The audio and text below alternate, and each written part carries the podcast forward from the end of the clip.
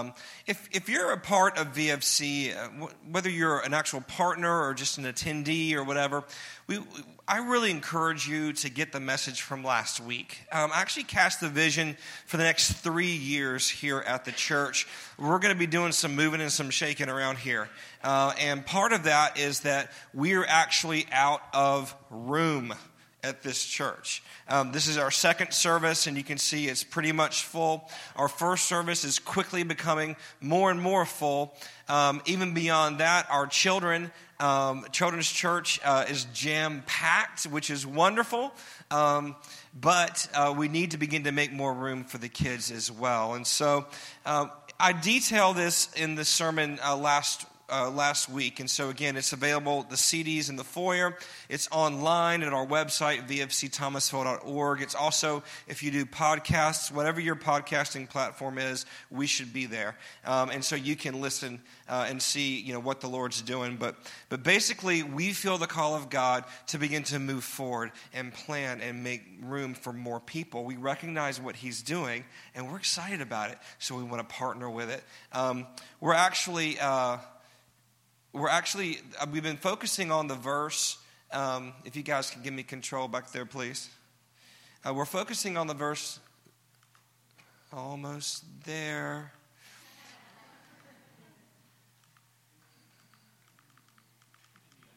Click click click. That's all right. Then just go to the next slide for me. That's cool. Um, hey um, we've been focusing on this verse. It's Acts 17 6. It says, Those who have turned the world upside down have come here too. This is when the Christians uh, went to Thessalonica, and, and uh, the religious people were like, Oh no, you know, what's happening? You know, these people, when they show up in a city, you know, all the false gods, they're all rooted out. And, and these people, whenever, you know, they show up in a city, they totally just turn it upside down. And, and we feel like that's the call of God for us as well. Um, and so we, we believe we're called to make a major impact on this community.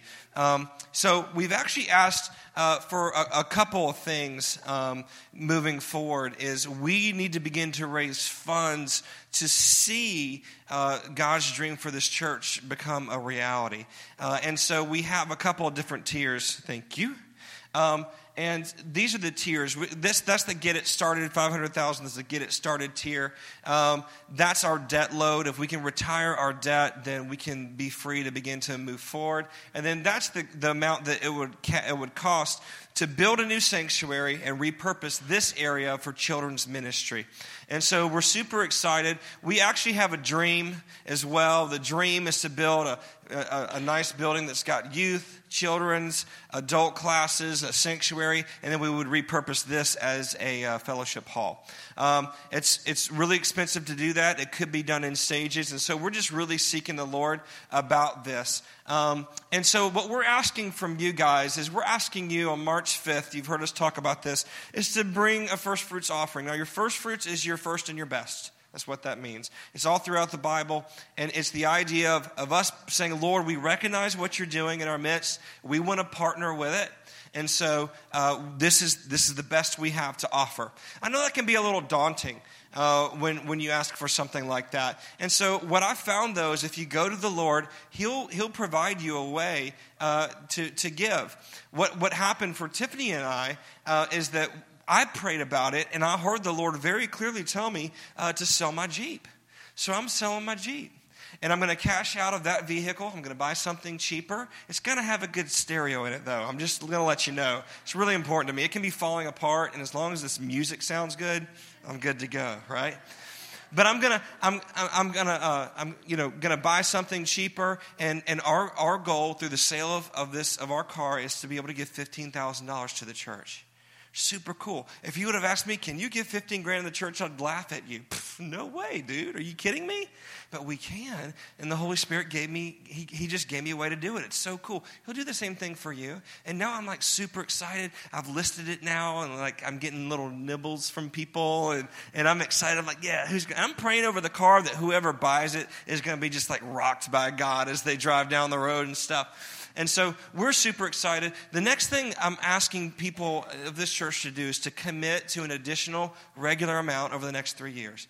We've looked at where we've come from three years ago, and we were looking at where we're going three years from now. And so we're asking, and, this is the key to making this work. If everyone participates just a little bit, then we'll be able to do this. Um, you know, I, I said this last week. I'm not asking you to do this, I'm asking God to do this through you. And so, if you'll be obedient uh, and you'll, you'll know what the Lord. So, Tiffany and I, we tithe, we give 10% of, of our income, our gross income. We're, we're praying over whether or not we might uh, increase that to 12.5%, or we might give an actual amount, you know, above and beyond weekly. So, we're still praying through that, still got time. And that's what we really want you to do here. Look, just promise to pray, please promise to play, we, pray. We've actually, uh, I've called for a fast for this month while we fast and just really seek the Lord. I'll, I'll talk about that in a second. But, but so we're, we're really excited about what God's going to do. But y'all, it ain't going to happen if we don't get on our faces. This is a Jesus thing. This is not a Jamie thing, all right? We're, we're, we're not interested in bricks and mortar. We're interested in people. That's what this is all about. So we've got to pray. Uh, and then, uh, number four, you know, we just got to continue to be who we are.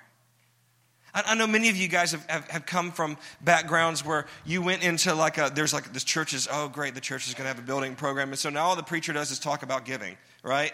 For like a month straight. And you're like, we get it. You know, we are not going to change the DNA of who we are. I'm not going to do it. Not willing to do it okay? It's just not going to happen. I love the culture that we've developed here at VFC. It's life giving. People are getting healed and saved and set free. And so we want to continue that. We don't want to stop what got us here to begin with. We want to continue it. So that's that's our that's our plan for impact. If you uh, if you weren't here last week and you'd like information, I think the ushers might be ready for this. We actually have a booklet that details all of this and, and an envelope for you. Um, will you? Are the ushers ready? Are you guys ready? Will you raise your hand just really quick? Just keep it up until uh, yeah. If you want to know more, yeah, just find the hands, guys and um, just keep them up until you get one. This will answer all your questions, besides it having some really nice color photos and stuff. It's got a frequently asked questions area, and so that way, you know, if you have any questions as well, you can contact us. Uh, I am determined to not to. We are going to move forward and make an impact in this area, but but not at the expense of who we are.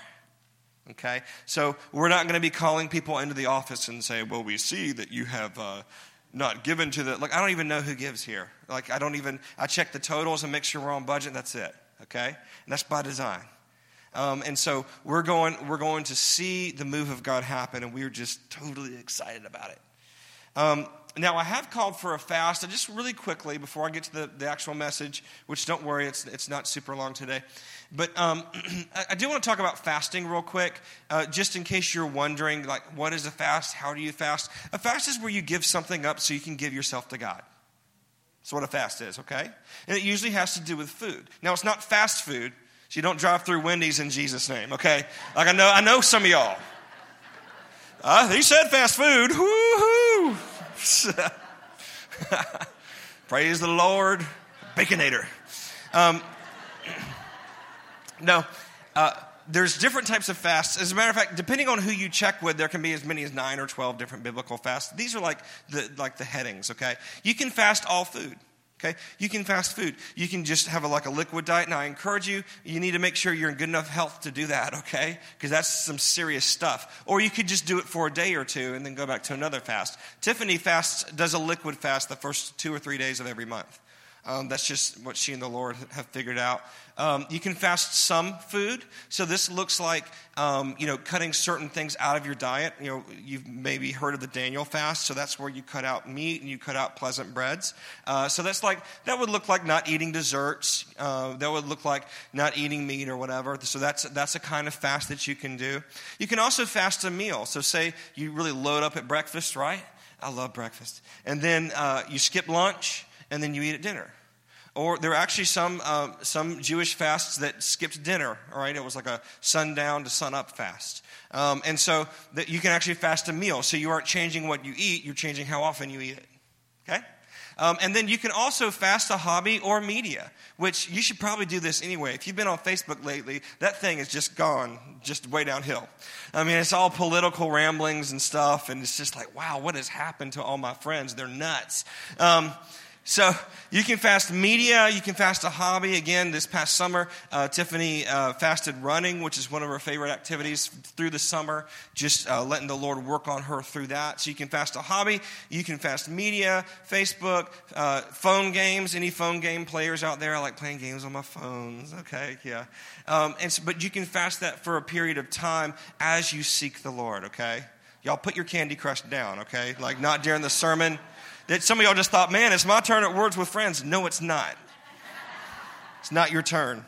It's Jesus' turn. So, um, but anyway, so yeah, so you can fast that way. Is that, is that, are we good on that? Everyone understand fasting? If you have more questions, uh, just shoot me an email. So this morning we're talking about, I don't know if you saw the sermon uh, title, it's 2 plus 5 equals 12. 2 plus 5 equals 12. It's a little bit of that fuzzy math, right? That kingdom math. Does anyone know what this is referring to? Any guesses? To what? Common core? No. That's funny. What'd you say, Brian? Loaves and fishes. Yeah. Two fish plus five loaves equals 12 baskets left over. Okay? So we're actually this morning, we're going to talk about when Jesus fed the 5,000, which was one of the greatest um, impacting miracles. Now, this is actually incorrectly named. Because actually, when we, what, what we learn when we look at the text is that the number of, of men was 5,000. Now, that's how, just the ladies don't get offended, okay? That's just how they counted back then. They said, yeah, there are 30 guys there with the understanding there were more people because the women and the children weren't counted in their culture. Okay? And so, um, so feeding the 5,000, most scholars agree that a bare minimum number here is 15,000 is actually how many were fed through this miracle. Because for every guy, you probably have a female there and at least one kid. And back then, like they used to have a lot of kids, right? And so that 15,000 is really kind of a bare minimum of what was fed during this miracle. So, what we're going to do um, is, is, we're going to read. I'm going to read it in Mark. Now, interestingly, uh, Jesus feeding the 5,000 is found in all four Gospels, which is really cool. You know, the different Gospel writers, they, they, they, uh, they focused on different aspects of Jesus' ministry. There's some overlap, but in all four Gospels, uh, they all shared about this incident, which is really cool. Um, and uh, just really major impact happened. So I'm going to be in Mark chapter 6. We're going to read 30 through 44. I'm going to be in the New Living Translation, so if you don't have that, uh, you can just kind of listen and follow along. Uh, now, just for context sake, it's really important that we kind of know when we're reading Scripture where we came from and where we're going, right? So you don't just kind of pick things out of the Bible and, and get lost in that. So, um, so what had just happened here is, is two major events. First of all, the apostles had been sent on a missionary journey okay? And they had just come back and they were telling Jesus about all the awesome stuff that had happened. In addition, while that was going on, Jesus' cousin, John the Baptist, who was baptizing people, making, you know, preparing the way for the Messiah, was actually beheaded. And Jesus had just gotten the news. Not a good day. Not a good day when you find that the government kills your cousin. And so there's all sorts of emotion going on. And so, verse 30 of Mark chapter 6, the apostles returned to Jesus from their ministry tour and told him all that they had done and taught. Then Jesus said, Let's go off by ourselves to a quiet place and rest a while. He said this because there were so many people coming and going that Jesus and his apostles didn't even have time to eat. So they left by boat for a quiet place where they could be alone. But many people recognized them and saw them leaving. And people from many towns ran ahead along the shore and got there ahead of them. Now imagine, they're going, they're in a boat crossing a large lake, right? And so the people are, are so wanting to be near Jesus, they take off and run all the way around the lake to get there before he does. That's, that's intense, right? We have to like get people to come to church and they're like running to beat him there. So, verse 34 Jesus saw the huge crowd as he stepped from the boat, and he had compassion on them because they were like a sheep without a shepherd. So he began teaching them many things. Late in the afternoon, his disciples came to him and said, This is a remote place, and it's already late. Send the crowds away so they can go to nearby farms and villages and buy something to eat. Verse 37 But Jesus said, You feed them. With what? They asked. We'd have to work for months to earn enough money to buy food for all these people. The New King James actually says uh, 200 denarii. Uh, a denarius was one day's wage for basically minimum wage. Okay, so to bring it into our daily, you know, context as far as our economy, um, 200 days wage, eight hours a day at minimum wage is about twelve thousand dollars. Okay, so the disciples are like, Jesus like, you feed them, and they're like, uh Jesus, it would cost like 12 grand to feed everyone. I mean, again, there's so many people, right? It, it, would, cost, it would cost an amazing amount to do this. Verse 38 How much bread do you have? He asked. Go and find out. They came back and reported, We have five loaves of bread and two fish. Now, John tells us in his account of this story that it was actually a boy that they found the five loaves and two fish from, right? You've heard the little boy that has that. Uh, and so they, they have the five loaves and two fish. Verse 39 Jesus told the disciples to have people sit down in groups on the green grass. So they sat down in groups of 50 or 100. Now, again, just so you kind of have this picture right in your head, John again tells us that Jesus went up kind of on a big hill. It's like a grassy hill okay? So he's up talk, so he can kind of talk and, and his voice carries down, okay? So he, have everyone sit down on the, on the grassy area in groups of 50 or 100. Verse 41 Jesus took the five loaves, two fish, looked up towards heaven, and blessed them. Then, breaking the loaves into pieces, he kept giving the bread to the disciples so they could distribute it to the people. He also divided the fish for everyone to share. They all ate as much as they wanted, and afterward the disciples picked up 12 baskets of leftover bread and fish. That's 2 plus 5 equals 12. A total of 5,000 men and their families were fed. This is a really, really impacting. Like this miracle is one of the ones that totally set Jesus' ministry just into the into the stratosphere as far as like notoriety and everyone knowing him. I mean, you feed thousands and thousands and thousands of people for free, miraculously people are going to hear about you, right? They're going to hear about you. And as a matter of fact, uh, uh, in John's account, it says after this, the people tried to make Jesus their king. They were going to force him and say, okay, you're in charge now, right? Uh, and, and Jesus actually ran and said, no, I'm not, I'm not here for politics. I'm here for kingdom.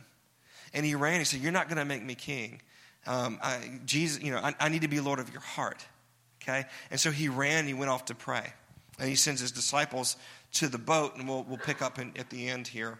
But I, I, I want to, this was so impacting. I, I want to talk about some of the things, some of the lessons that we can learn from this as we prepare as a church body to make an impact. What can we learn from this particular miracle?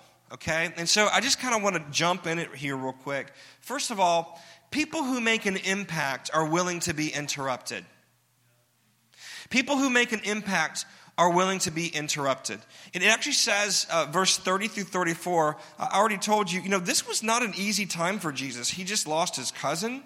Um, they just they were tired coming back from their ministry journey right and he was trying to decompress and spend some time with his disciples but what happened is the, the need was so great the need of the people was so great they said okay and i love it, it says um, it actually says in verse 34 Jesus uh, had compassion on them because they were like sheep without a shepherd. So he began teaching them many things. Now that's interesting. Now, lots of times we see Jesus have compassion, it says, and he healed them.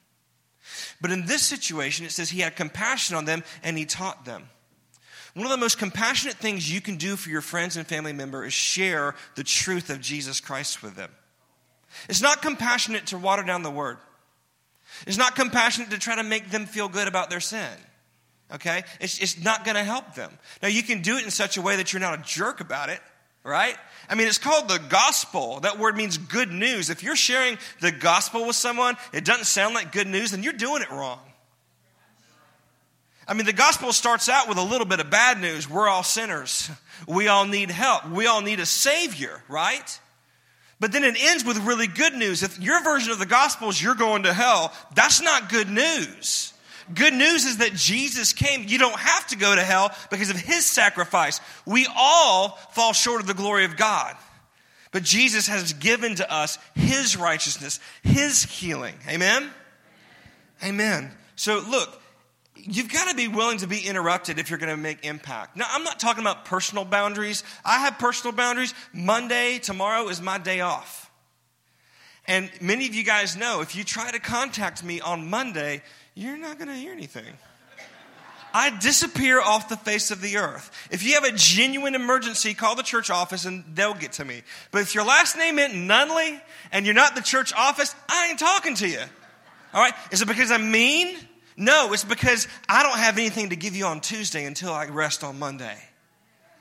So you don't want me on Monday. So that's a personal boundary. And, and, I'm not talking about that though. What I'm talking about is as a church, you know, sometimes we get comfortable doing what we're doing.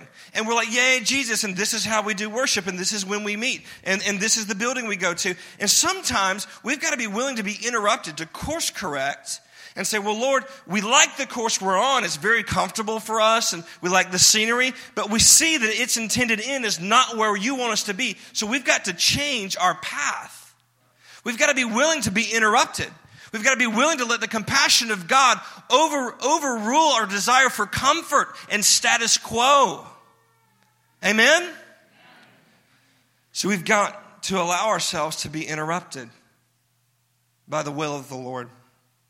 Here's another lesson we can learn people who make an impact are more aware of what they do have than what they don't have. They're more aware of what they do have than what they don't have. Verse 35, his disciples say, Hey, it's getting late. Uh, why don't you send the crowds away so they can eat? Yeah, right. The scripture had already said the disciples hadn't eaten either. you know, that's where you're like, I just feel the Holy Spirit telling me that uh, we should go eat now, right? I'm sure they really need it. And so Jesus says, You feed them. You feed them. And then immediately, what's their reaction? We don't, what are you talking about? We don't have anything. And Jesus says, We'll find out what you do have first. See, sometimes we're so intimidated by the miracle that we don't do anything. We're so in, intimidated by the end result we want. I want to be living a righteous life, on fire for God, serving in, in my ministry, giftings. And you look at that, you're like, I'm so far away from that, I don't even know where to start. Well, just start. Because you'll never get there until you do start, right? So you, you, don't be aware of what you don't have. Be aware of what you do have. And so they found, they found the boy with the two fish and the five loaves. I love this. I love, you know, I already told you it was 5,000 men. The women and the children were uncounted. But who was it? It was someone that was uncounted that brought the ingredients for the miracle. You know, don't think that you don't have anything to offer the kingdom. Don't think that you don't have anything to offer the Lord. Well, I'm just this. Well, I'm just this. Don't think about who, who is He? Who is He in you? I, I love to think about what about the mom that packed the lunch of the boy? You know, she overpacked. You know, a, a boy wouldn't necessarily need two whole fish and five loaves of bread. I love her heart. I love her heart. She, she overpacked on purpose, probably hoping that the boy would be able to share something. And that's why he so immediately came and said, Well, I've got this. It's not much, but this is what I have. You know, there's a woman, we don't even know her name. That morning she got up. She knew her kid was going off to find Jesus. And she said, Well, I'm going to fix you lunch, but I'm going to give you a little bit extra. She had no idea that that heart of thankfulness, it was just a little bit, it was all that she had, but it was the ingredients for a miracle that we're talking about thousands of years later. Don't discount what you have. Don't get fixated on what you don't have. Amen? Amen. Here's another point people who make an impact prepare for it. People who make an impact actually plan and prepare for it. If you look at verse 39, it says, Then Jesus told the disciples to have the people sit down in groups on the green grass. I, I love the way that they said green grass. Um, it's like, you know, the scripture is so full of information. Um, I love that they said green grass because I think it's just a, a, a symbol of, you know, if you're planted in a healthy place, you're going to get what God wants for you. So he had them sit on the green grass. So they sat down in, in groups of 50 or 100. Now, get this. So Jesus instructed the disciples to organize the people, thousands and thousands, tens of thousands of people, organize them into small groups of 50 or 100. And, and think about how long that would have taken 15,000 at least? I mean, think about how long it takes to count out 50 people, how long it takes to count out 100 people. There was a lot of time and thought given to planning before the miracle ever happened. And people who make an impact actually prepare for it. And there's nothing wrong with preparing. We have this idea in a lot of our charismatic cultures that, like, well, I'm just following the Spirit, brother. No, you're being, you're being a bad steward. You're not planning, you're not preparing, right? I always find it funny whenever I talk with someone who's usually outside of the church and they say, Well, brother, I'm just not really into organized religion. And I think, Well, me neither. But I'm not really into disorganized religion. The problem with organized religion is not the organization, it's the religion. And, and so, you know, we need to be organized for the move of God. I mean, what if you showed up this morning and we were like, you know, we'll meet Sunday morning, maybe 10, maybe 11. I don't know. Why don't you pray about it? That wouldn't make sense. And then you get here, and like half of the chairs are turned towards that wall, and the other half are like broken and not put together. And, and then what, you're like, this is so disorganized. And then you get here, and the worship team starts, and Blake, the worship leader, wants to do a certain song, and the drummer's like, nah, I feel like the Lord's telling me to do this song. And the bassist is like, well, I'll do that first song, but I'm going to do it in a different key because I like it in this key. That right? Yeah, that, yeah, that wouldn't be very good. that, that wouldn't sound great, would it? Look, there's nothing wrong. There's nothing wrong with organizing. There's nothing wrong with planning and preparing. The problem with organized religion is not the organization, it's the religion. It's trying to approach God through rituals, through rites, through doing the same thing over and over, hoping somehow that an angry God will forgive you. Look, God's not mad at you anymore. All of his wrath was taken out on Jesus on the cross. He loves you and he has a plan for you now. Amen? Amen. So we need to prepare. Guys, as a church, you know, what is the Lord doing? Well, he's saving people, he's healing people. Okay, we need to prepare for that, right? We need to prepare. What about you? How are you preparing for your ministry? What has the Lord gifted you with? What are your spiritual gifts? What are your strengths? How are you preparing those strengths to serve Him? Well, I guess, I guess God will just pluck me up out of the, uh, you know, out of the congregation and, and, and have me do something when He's ready. No, He's waiting on you. Are you preparing? Are you planning for God to move through you? Here's the last one. People who make an impact understand the intended message in God's miracles. People who make an impact understand the intended message in God's miracles. Now, we haven't read this portion of Scripture yet. No, usually uh, right, usually you just hear about the feeding of the 5,000 and then you hear about when Jesus walked on the water and calmed the storm, right? But the two, Scripture doesn't really separate the two, and I'll show you. So as, as soon as we're done, verse 44, we finished, Jesus, Jesus uh, sends the disciples on the, on the boat to go across the lake, and then he goes to pray. And then, uh, you know, all of a sudden they're in trouble, they're row- rowing hard, all this different stuff. Jesus comes walking on the water. They cry out in terror, right? Jesus says, this is verse 50. They're all terrified when they saw him. Jesus spoke and said, Don't be afraid, take courage, I'm here. And he climbed into the boat and the wind stopped. They were totally amazed, for they still didn't understand the significance of the miracle of the loaves. Well, I thought that was, a, that, was a, that was another miracle. We already taught the kids that. We had the flannel graph, we, they sang a song about it, and now we're talking about Jesus walking. Look, it's the same thing, same moment, just a few hours later. He said the reason, Scripture says, the reason that they didn't get um, what God was trying to do during the storm was because they didn't understand the loaves. And so, uh, so, people who make an impact are recognizing what God's trying to do through the miracles that He shows. Let me just pull a few out here. This is not an exhaustive list. But look, here's one of the things people matter. Right? I mean, it, God fed 15,000 at least people well, then that tells us what? People matter. God's been saving people and healing people here at this church. Guess what? People matter. People matter. It's important that we adopt that, uh, that, that God perspective on others. You know, so many churches get turned inside, and someone and someone who who you know is from outside comes in to the church, and, and they're sitting on on Sister So and So's pew, and she's giving them the stink eye during the you know worship. She's like, "You're on my pew, Bucko," you know, and he's like, "Well, I didn't know. I just I'm trying to connect with Jesus," you know. And, and so many churches they get ingrown because they've lost sight of the fact of of the lesson that Jesus was teaching us through the loaves, and it's people matter. People, people are important to God. And, and so we can't miss that. Here's another lesson uh, is that you have to do something.